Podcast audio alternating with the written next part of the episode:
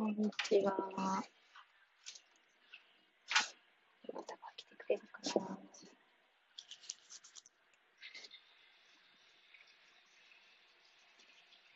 タイプをシェアして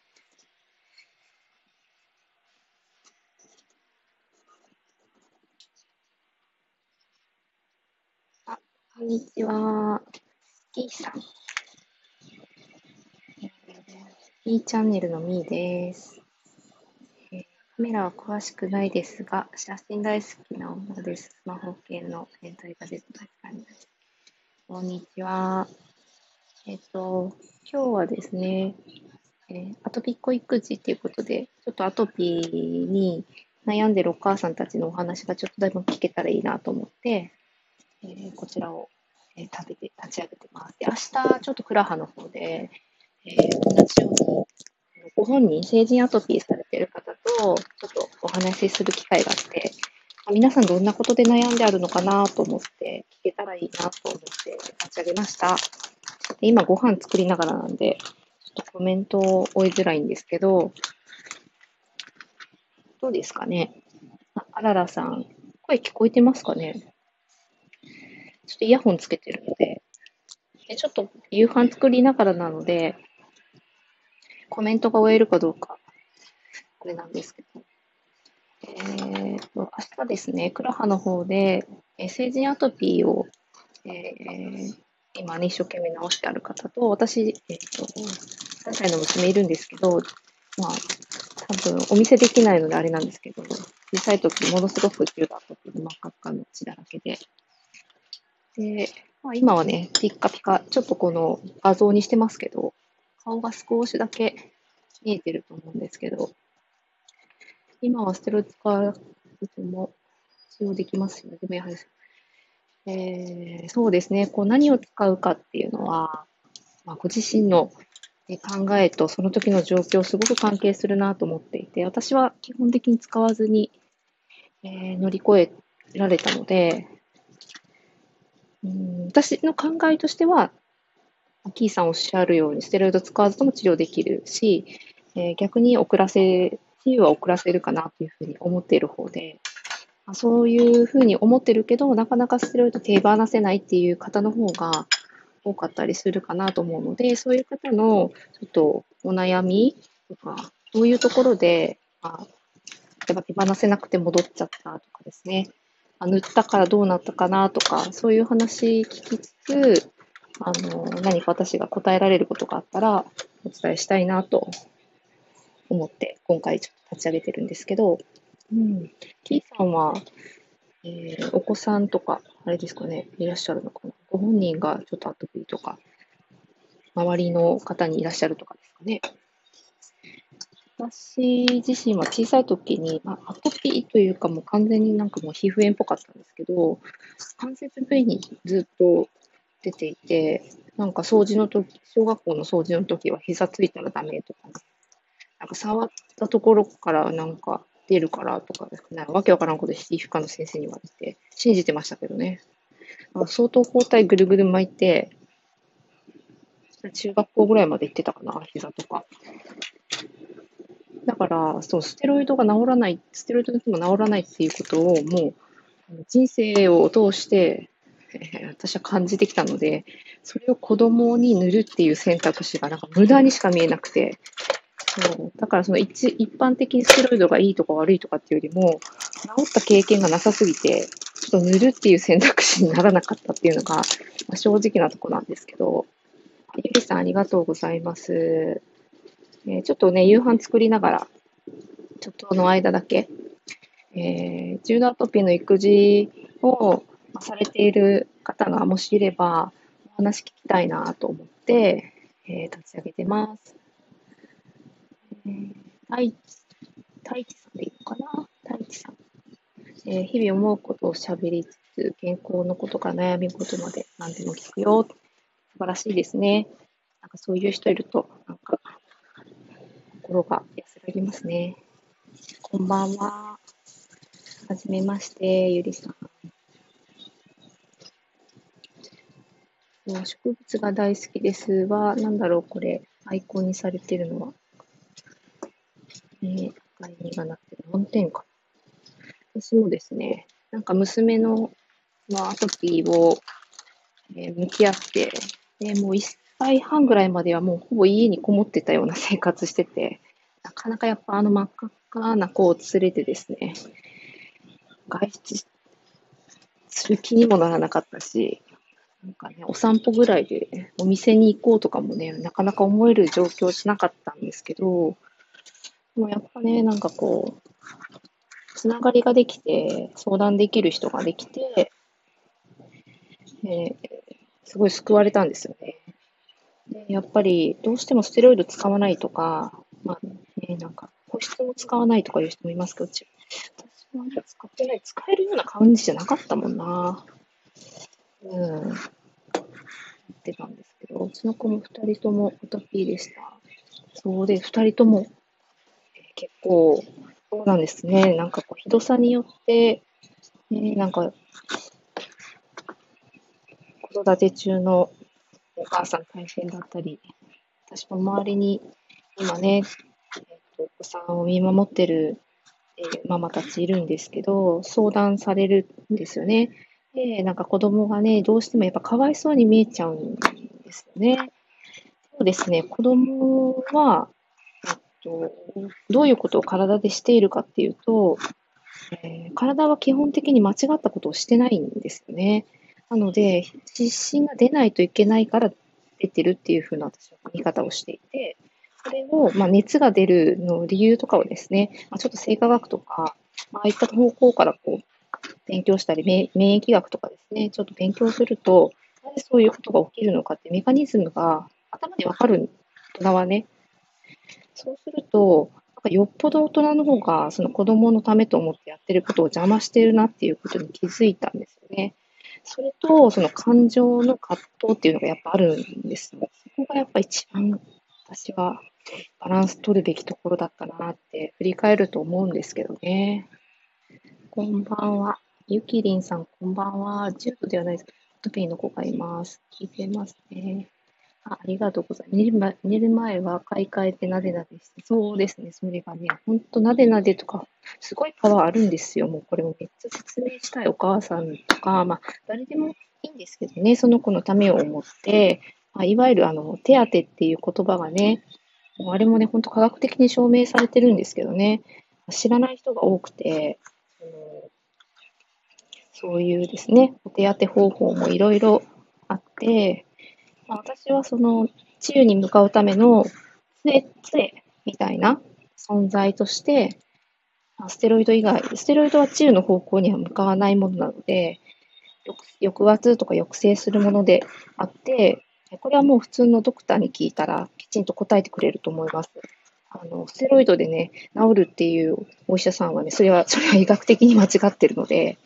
あの、それは、あの、もしね、皮膚科に行かれてたら聞かれるといいと思うんですけど、私も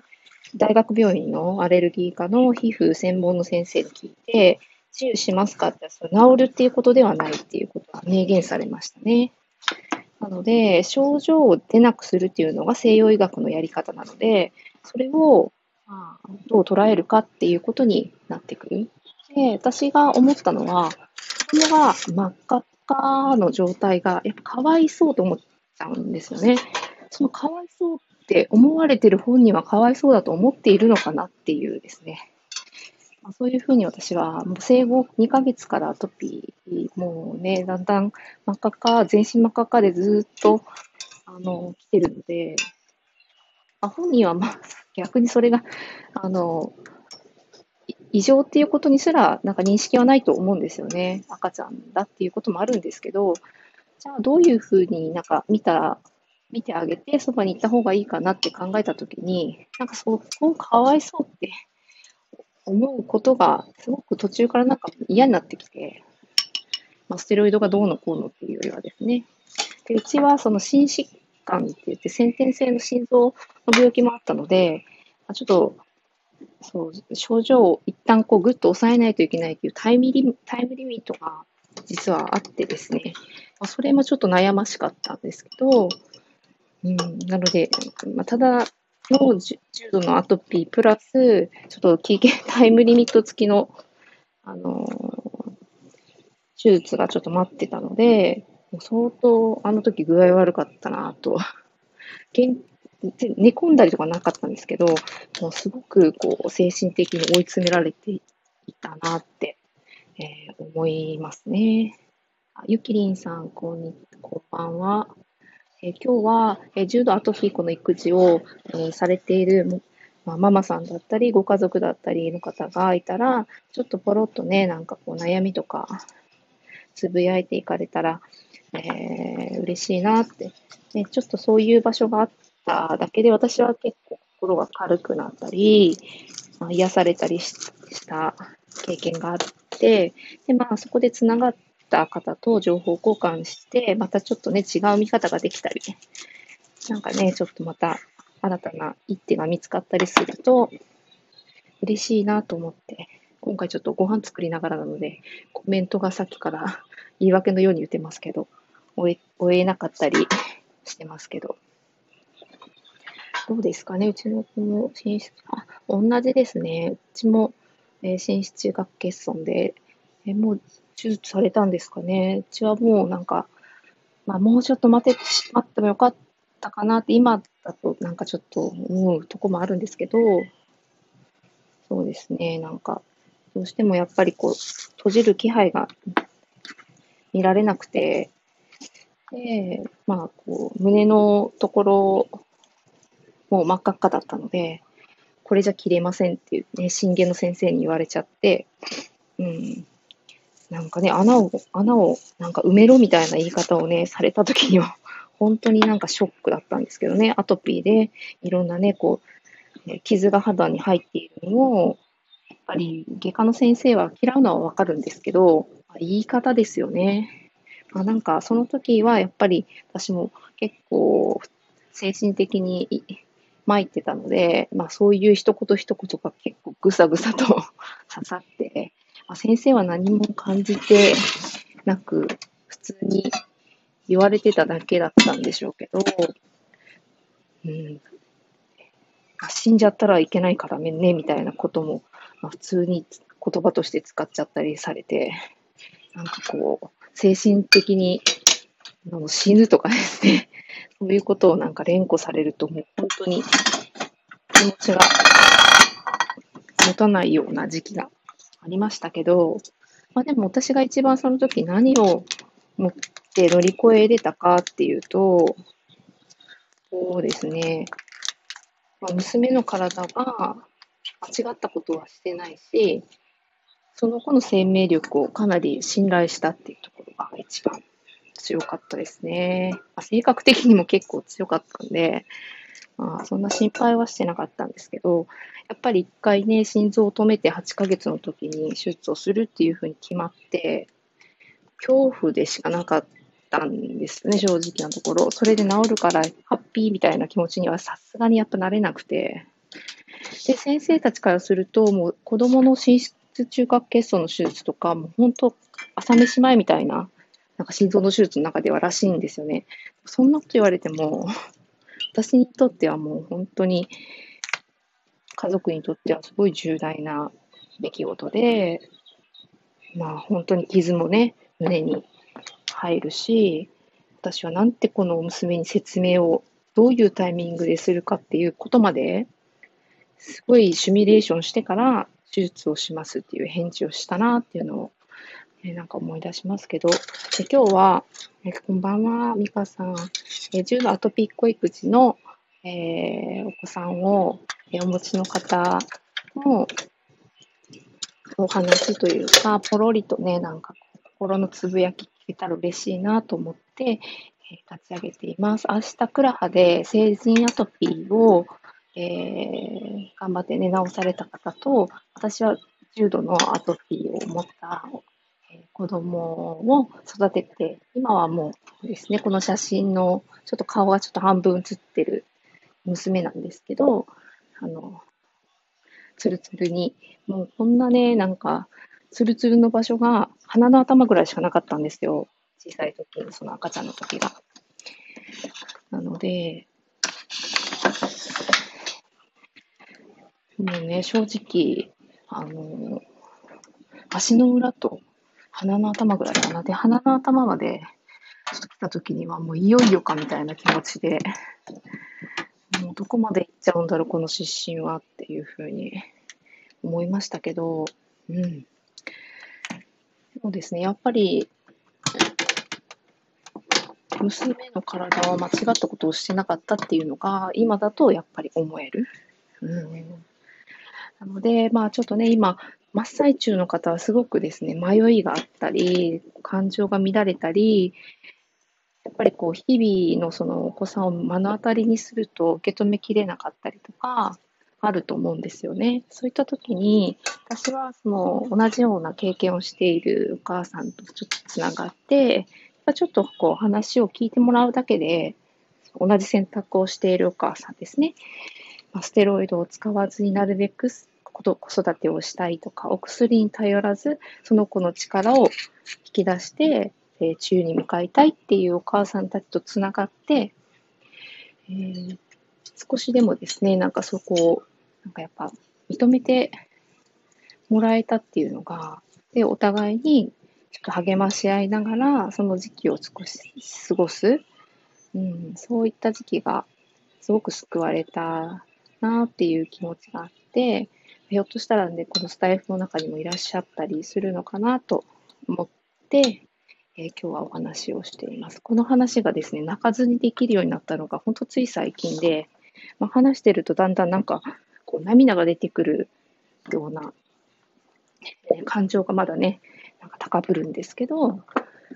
でもね、なんか娘見てると、あちょっとこう、もう早々のことじゃ人生、あの、負けずに生きていってくれるなって 最近は思って、今日もなんかですね、3歳、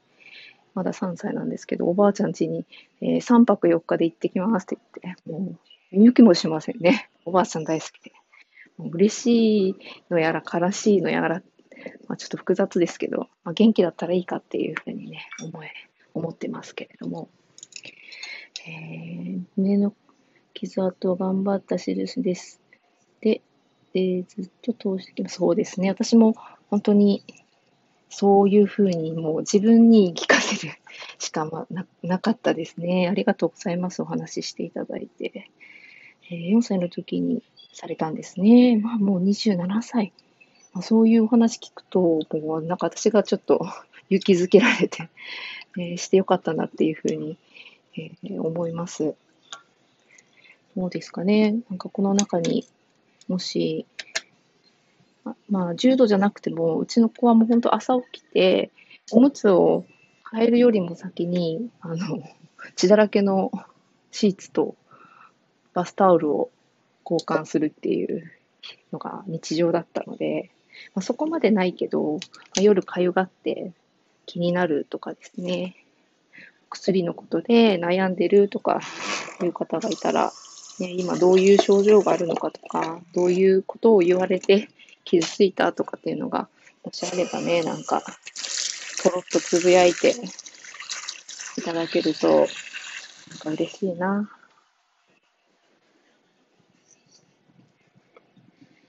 えー、そうですね。明日ですね、その成人アトピーの、まあ今、ちょっとね、調子が悪くなるとまだ出てくるっておっしゃってたんですけども、だいぶ、その、感じさせないぐらい、えー、すごいなんか、もともと美人な方なんですけど、えー、いらっしゃって、で、その他にも、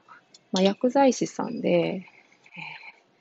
ご自身重度のアトピーで、もう一旦こうね、仕事をね、辞めないといけないぐらい、すごく、えー、重度の成人アトピーされた方が、今はですね、もう克服されて、まあ、そういった大事なことを伝えたいと言ってお話しされている方とかも私は近くにいて、まあ、本当に環境的にはすごく相談、専門的にできる方に囲まれててよかったんですよね。ただ、まあ、簡単にその情報にたどり着ける、まあ、そのステロイドを使いたくないなとか、小さいのに薬いっぱい塗るの嫌だなとか、そういうお母さんのなんか勘みたいな、なんかこう、不安に思うような治療法に関して、なんかこう、兆しが見えるような情報を見つけるっていうこと自体が、やっぱりこう、今はですね、インターネットがだいぶ、えー、あるので、いろんなところから情報を取れるかと思うんですけど、逆に今度は何が正解なのかわからなくなるっていうのが、えー、結構ですね、あるかなと。まあ私の周りの、それこそアトピー持ってるお子さんの、えー、お母さんも、やっぱりこう正解を探しに行っちゃうんですよね。相談してる内容を聞くと、今のこの子に一番正解は何かって。ね、正解は何かってお子さんがしてることが全て正解なんですよね。今思えば私から私の過去のですね、娘を思い返すと。なので、そこをどう受け止めれるかっていうのは、実はその、よそばにいる、親御さんの心の在り方次第だったりもして、なんかですね、迷ってたりとか悩んでるのは本当に、あの、自分の勝手な固定概念だったりとかも、あとは、その、体のことを、やはり、学校教育の中ではなかなか学ばないので、やはりこう自分から取りに行く、行かないと知り得ない情報でもあるので、やはりそこがですね、なんかこうお母さんをものすごく不安にさせたりとか、あとはそのですね、私もよく言われたんですけど、病院にちゃんと連れて行ってるとかいう言葉にですね、あの、とか何もしてないのとかですね そう、何もしてないわけではないんですけどね、それをもうなんか釈明するのにも、もうエネルギーを使いたくないっていう時期も、えー、私、昔の私はそういう時期がありましたけど、あ、漢方。漢方を試していました。漢方ですね。えー、小さな子に苦いお薬を飲ませて、そう、私もそうですね。やっぱ漢方とか、どうしてもこう東洋医学とか、まあ、ああいうことを取り入れている、もしお医者さんにかかるとしたらですね、えー、やはりステロイドを使わないっていう風な選択をされる、えー、提案できるお医者さんって、そういう漢方とかね、えー、使われる方確かに多くて、そうですね。なので、こう、大人の判断が本当になんか、うん、正しいのかなって迷う瞬間ですよね。やっぱそういう苦い、苦いって言って、えー、飲ませないといけないのかって思う時とかですね。お薬をですね、小さい時にこう、お口に運ぶっていうこと自体が、通常であれば、えー、そんな元気であればなななくてもいいですけどね。うちは心疾患の手術を、あの、することにしてたので、えー、利尿剤っていう薬をずっと飲ませていったんですよね。で、これが、体がね、小さいので、量は少ないんですけど、やっぱりこう尿の量をしっかりドクターに伝えられないと、あのー、体重の減りとかですね、そういうなんか、ざっくりした観察で増やされちゃうんですよね。でただでさえ、あの、脱水になるとアトピー治りづらい、もう脱脱水症状を起こしやすいので、肌が乾燥し乾燥して体の水分取られてですね、で体の水分十十分にないと、あの、しっかりこう回せないものも出てくるし、もう利尿剤は結構私は、あの、ピリピリ飲ませるときにしてたんですよね。まあ、そのピリピリの方がよっぽど 今はいけなかったかなとも思ったりもしますけど、最小限のお薬の量で済むように、必ずおむつの量を水分、あの、水分含んだおむつの量を測って、ドクターに提出して、薬の量を的確に判断してもらう材料として、言われてないのに持って行ってましたね。おむつのインアウト、おしっこのインアウト量を測って。懐かしい。今思えばもう懐かしいぐらいの感じで、まあ、今がね、元気だから、そういうふうに思えたりもするんですけどね。なので、子供の時に、生まれた時に、なんかこう、私が好きな、えー、セラピストさんがいて、えー、伊藤聖光先生っていう、あの、毒脳っていうですね、えー、主義を使われる方なんですけど、私の近くにその主義を使って、えー、体を見てくださる、おいし、あの、歯科医、歯医者さんがいらっしゃるんですよね。で、その歯医者さんは、まあ、歯のことだけを見る方じゃないので、えー、いろんなことを教えてくださるんですけど、その、毒脳っていう手法を生み出された、その伊藤聖光先生っていう方が、赤ちゃんは生まれた時が100%っていう本を書かれていて、えー、私は、あの、歯医者さんに初めて、その、その歯医者さんにですね、えー、お話し会に、まあ、子供の歯のことが気になって、ただそれだけでお話し会に行ったんですけど、まあその時にですね、その本の紹介をして、されてですね、もうすごく感動して、でその本のタイトルがもう忘れられなくって、でまあ、その後の娘の、まあ、アトピーと手術だったんですよね。で、今本当に振り返って、その病気がマイナスだったかっていうと、やっぱり100%だったわけなんですよね。その時それでしか生きられないっていうか、それがもう本当に娘にとってベストの体の状態だった。って考えると、本当に、まあ、やっぱ赤ちゃんなので、私のおっぱい飲んで、えー、親が準備した服を着て、親が準備した家で、親が準備した環境で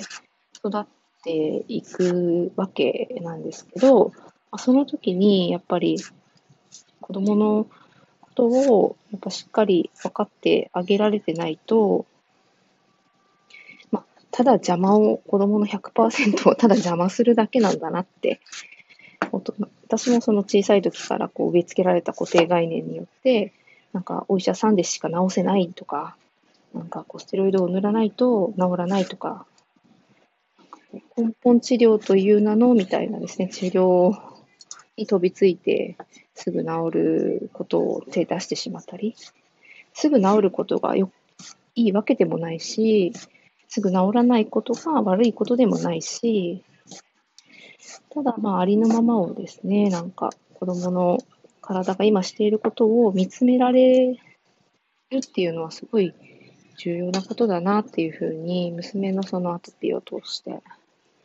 私自身は学びましたね。ので、もう娘から生まれたすぐの1年間で、かなりいろんなギフトですね、もらった気がしていて、もらってばかりなんで、もうこの後は返していこうっていうふうにちょっと思っていて、まあ、怒る、怒っちゃったりもしますけど、まあ、そういうことではなくてですね、なんかうん、そういう子供たちが、と未来を生きるときに、なんか明るいなって、楽しそうだなっていうですね、えー、大人をたくさん見て、でそういう社会であって、環境がある。それがなんか一番子供の邪魔しないことかなって、今思って、まあいろいろやったりですね、してるんですけど、まあ、今日はですね、重度アトピーコ育児の、まあ、お母さんとかご家族の方とか、ご本人の方っても、まあ、全然構わないんですけど、いらっしゃったらポロッとですね、なんか思ったことをつぶやいていただけると、えー、嬉しいな、そんな場になるといいなと思って、私これ、スタイフで収録は何回かして、あんま限定配信しかしてないので上げてないんですけど、ライブは実は2回目で、ね、なんか気気ままに思ったことを、えー、ライブしようってその時は立ち上げた時は思ったんですけど、やっぱりなんか最近ですね、その娘のアトピーの話をする機会が結構やっぱ多くなって、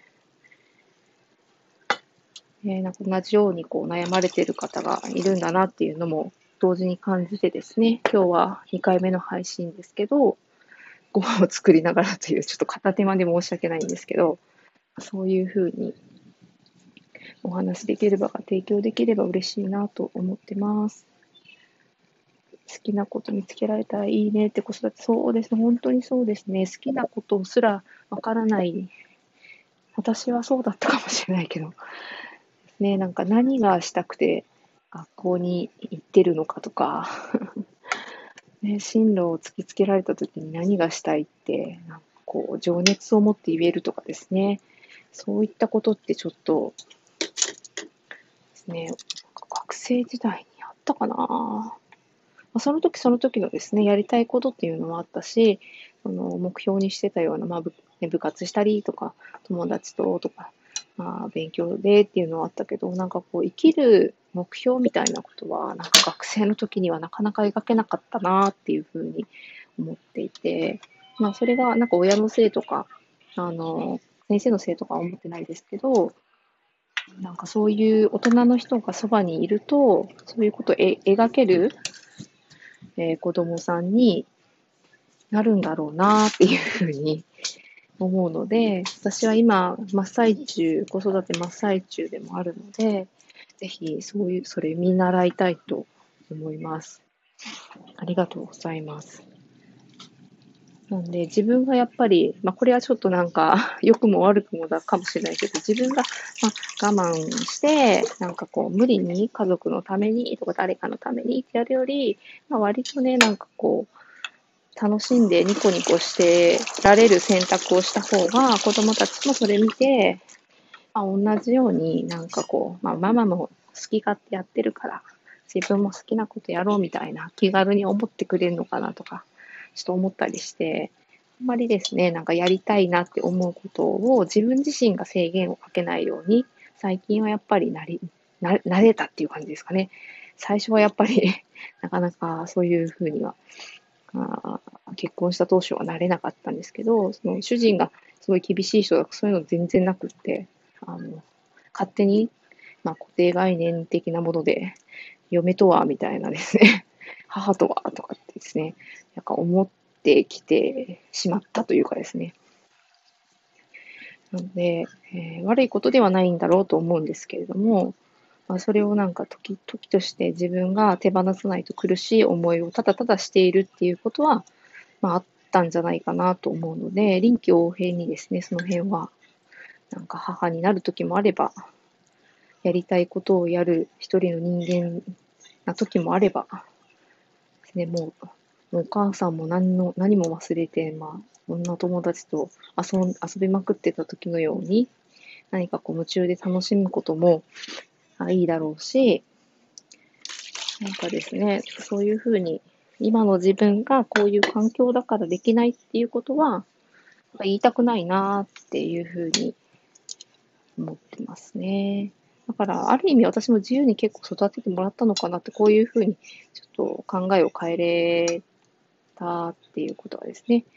なんかそういうふうに育ててもらってたのかもしれないし、そういう大人の人たちにまあちょっと関わってたのかもしれないですけれども、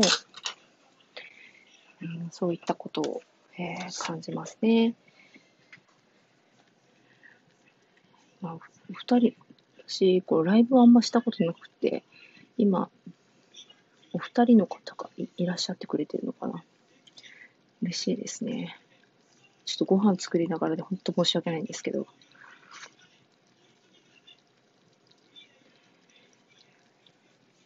そう。そうですね、なんか、どんなことで悩んでたかな、私は。私はもうなんか 悩みだらけだったんですけどね。なので、一番最初はなんかですね、看護師さん、それこそあの、重度のアトピー、成人アトピーをですね、されてた、だった看護師さんかな？が、と、なんか、たまたまちょっと出会って、でその方がすごく献身的にですね、なんかお話聞いてくださったりとかしてて、そこでなんか、なんかね、ミネラルとか、お塩とかですね、そういったことを少し知ってやっぱ体のこともっと知るべきだよなと思って、えー、まあ、もうアトピー真っ最中で並行してですね、勉強しながらもう即実践みたいな。で、ダメだったら変えて、よくあったら続けるっていうですね、えー、そういったこともしてた時期があってですね。かなえちゃんっていう絵本がバイブルでした。えー、私ちょっとこう知らないですね。かなえちゃん。あとピーちゃんのます。ありがとうございます。なんかそういう、こう、心に、えー、持っときたい、おもりみたいなのが確かに、ですね、なんか、ありがたい存在で、ありますよね。私はその体が間違わないって、体は間違ったことがしないっていうですね、えー、ことをおっしゃってた、その方のですね、結構ブログとか、最初はですね、その発信されている、えー、マネブロだったかな。それが結構、あの、お守りみたいな感じで、でもやっぱいよいよもうどうしようもなくなっちゃって、本当に。何を、やっぱ何もしなくていいっていうのが分かったのは、まあ、後からだったので、もう何かしなくちゃっていう、何ができるのかなみたいな、それになんかこう、とらわれてた時期が、最初の頃はあってですね、で何かしてないといけないみたいなですね、まあ、すごく人の目も気にしてたなって思いますね。やっぱり、しっかりこう体の中の仕組みのこととかを学び始めたら、何もしないことっていうのは、本当に子供の体の仕組みを邪魔していないということで、一番それが必要なことだなって思って、ね、やっぱりこう症状が出てるっていうことは、少しこう、やっぱ傾いている状態ではあるので、それに対して今どういう生活をした方がいいっていうことをやっていってるなって思います。ただまあ、えっと眉間にしわ寄せてやるよりは、だんだんこう、気楽になっていって、でも私たちもさすがにもう、そのちょっと血が出ようが、慣れて、逆に慣れすぎてしまって、えー、まあ、周りの方が血が出ているよみたいな言われると、あはいはいみたいな、いつものことなんで、みたいなですね。えー、もう、夫婦揃ってなんかそういう域に達することができたので、あのかなりですね、なんか、あの最後の方は、もうすごく悩んでるっていうよりは、もう完全に治りに近づ、治癒に近づいてるっていう、なんかこうワクワクと期待感の方が強かったですけれどもね。キリさん。はちみつさんですか？ひょっとして。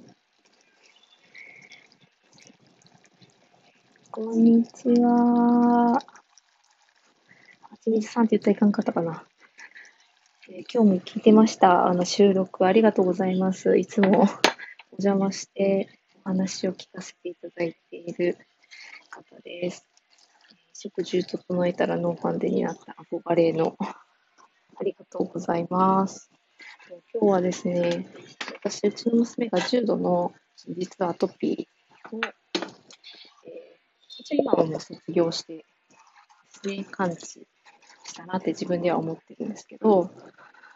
えー、はちみつさんが衣食住を整えたらノーファンデになられたといううちは、えー、整えた、整えていたら、まあ重度アトピーは見事に卒業したっていう感じでもあるんですけど、本当にですね、一番最初にですね、ステロイドなくても治りますよねっていうふうに書いてくださった方がいらっしゃったんですが、え本当にですね、体は治る機能を持っていて、ないんだなっていう話と、あとは私が当時、すごく結構苦しかった時に、ちょっとこうやってつぶやけるかとか、ステロイドを使わないっていう選択肢をしながらも、葛藤とかですね、で、それをつぶやいてもらえるような場所が、えー、になればいいなと思って、今日さ、今日ですね、2回目、実は2回目なんです、ライライブが。えー、やってました。やっております。えー、たまたま見て ありがとうございます。ちょっとご飯作りながらなんで、すごいなんか、ね、つぶやいていってくださいって言ってる割にちょっと、ラフで申し訳ないんですけど、明日クラブハウスの方で私も初めてちょっと誘っていただいて、成人アトピーの方で、もうだいぶ、あの、完治に向かわれてる方と、私は、まあ、重度アトピーの子供を見てきたっていうところで、ちょっとこう、ゆるく、あのそういうお話聞きながら、えー、話せたらいいなっていうことで明日話すんです。で、まあ、その前に、まあ、ひょっとしたら、こう、スタイフの方にでもですね、いらっしゃるかな、そういう方が、と思って、で、どういうことで、えー、悩まれてるというか、今ですね、真っ最中の方とかだと、やっぱり、えー、全く気にしてませんっていう人の方が、やっぱ正直少ないんじゃないかなって。一末のこう、不安によぎるときって、やっぱ、私も決意はして、向き合ってはいましたけど、あったので、でそういうお話が少し聞けると嬉しいなと思って、今ですね、ご飯作りながら40分ぐらい喋ってますね。情報収集バニさん、バニさんです。もう本当に、あの、バニさんお世話になってますね。えー、大体療法士バニラさんっていう方がいらっしゃって、有馬陽子さんと検索すると多分出てくるんじゃないかな。私もあの、はちみつさんっていう時点でもう本当にノーファンではちみつさんっていうだけで思ってましたけど。やっと答え合わせができて嬉しいです。ありがとうございます。最近美味しい蜂蜜買ったんですよ、また。うん、ちょっと蜂蜜に私もハマっていて。で、まあ、その娘のアトピーの勉強な、なんかこうね、お手当の勉強とかして、で、私は蜂蜜を顔に塗るようになってしまったというですね。で、もともとなんかオイル系があんまり合わなかったし、えっと、ちょっと荒行事だったんですけど、肌にですね、いろいろ塗るのを一気にやめちゃったんですよね。そうしたら、一回ガーって乾燥しちゃって、で、いろいろ調べて、えー、蜂蜜とハーブウォーターですね、今は、ちょっと乾燥の時とかを攻め越えたりとかしています。えー、マニアさんの昨日のインスタの愛あふれるそうですね、もう本当に、えー、もう本当に相談を、えー、待たないといけないは待たないといけないんですけど、的確に答えてくださって、本当に救われましたね。私は心疾患も娘が同時に先天性の心疾患で手術も控えていたので、それまでにちょっと肌をどうにかしないといけないって、まあ、その時はちょっとやっぱ思い込んでましたよね。手術もしないといけないと思ってたし、パニさんだけでしたね、多分。あの、手術はもっと待ってもいいよって 言ってくださった方って、もう他一人もいなかったですよね。やっぱ、そこはちょっと、えー、ですね、なんか、私の知識不足で、ちょっと見守るっていう選択肢がちょっとでできなくて、でもう半年過ぎて、アトピーがもうひどすぎて、体重が落ち始めたんですよね。で心疾患もあったので、だいたいもう5キロぐらいまで行くと、落ちるか、もう平行線かで、で、そこが結構判断基準になってきたりするんですよね。うちは、まあ、割とその最初の体重の立ち上がりは良かったんですけど、その後ですね、なんか落ちてっちゃって、ひょろひょろになってきて、もうちょっとやっぱ見てらんなかったなーっていうのが正直な気持ちで、まあその気持ちに私は耐えられるときに、もうちょっと見守れてたかもしれないですけど、手術を選択してしまったなっていう、そういう経緯もちょっとあります。で、ちょっともしですね、なんかこう、手術を控えていて、ハッピーも持っているお子さんっていう方がいたら、ね、その経験もね、シェアできたら、なんかこう、ちょっとは気が、気がね、得るのかなと思ったりしていますけど、今日はですね、重度アトピーの、えー、お子さんをお持ちの方で、ちょっと今苦しいなっていうことがあったら、アポロットつぶやいていきませんかっていうことで、えー、ライブをしてます。明日ですね、成人アトピーの、えー、お持ちの方とちょっとお話もするので、今ですね、私はもう本当に、えー、娘が治癒に向かっていて、食物アレルギーとかもあったんですけど、今はほぼ何を食べてもジンマシンとかアナフィラキシー症状みたいなのも出ないですし、あやっぱりこう、免疫の通る、免疫のですね、育っていく通りだなっていうのはちょっと正直感じてるんですけどね。はい、あ、じゃごいません。とんでもないです。えー、ちょっと、ご飯作りながらなんで読めてなかったです。ごめんなさい。ありがとうございます。この方も、コピーできるの？コピーできた。コピーできなかったです。すいません。スイーツのってるトランジェリーの言われています。私は母が血液の癌だったので、遺伝からの不調だと最近理解しています。えー、邪魔してすいません。とんでもないです。来ていただいてありがとうございます。私も、私の方が出没率は高いんですけど、またライブいつかすると思うので、その時にたまたま通りかかったら、ちょっと覗いていっていただけると喜びます。はい。じゃ、えっと、二人いていただいてるんですけど、えー、わちゃわちゃタイムに子供たちと入るので、この辺りで、えー、終わりたいと思います。また、あの、アトピーの話とか、ちょっと別のですね、えー、話とかもライブさせていただけたらなと思ってます。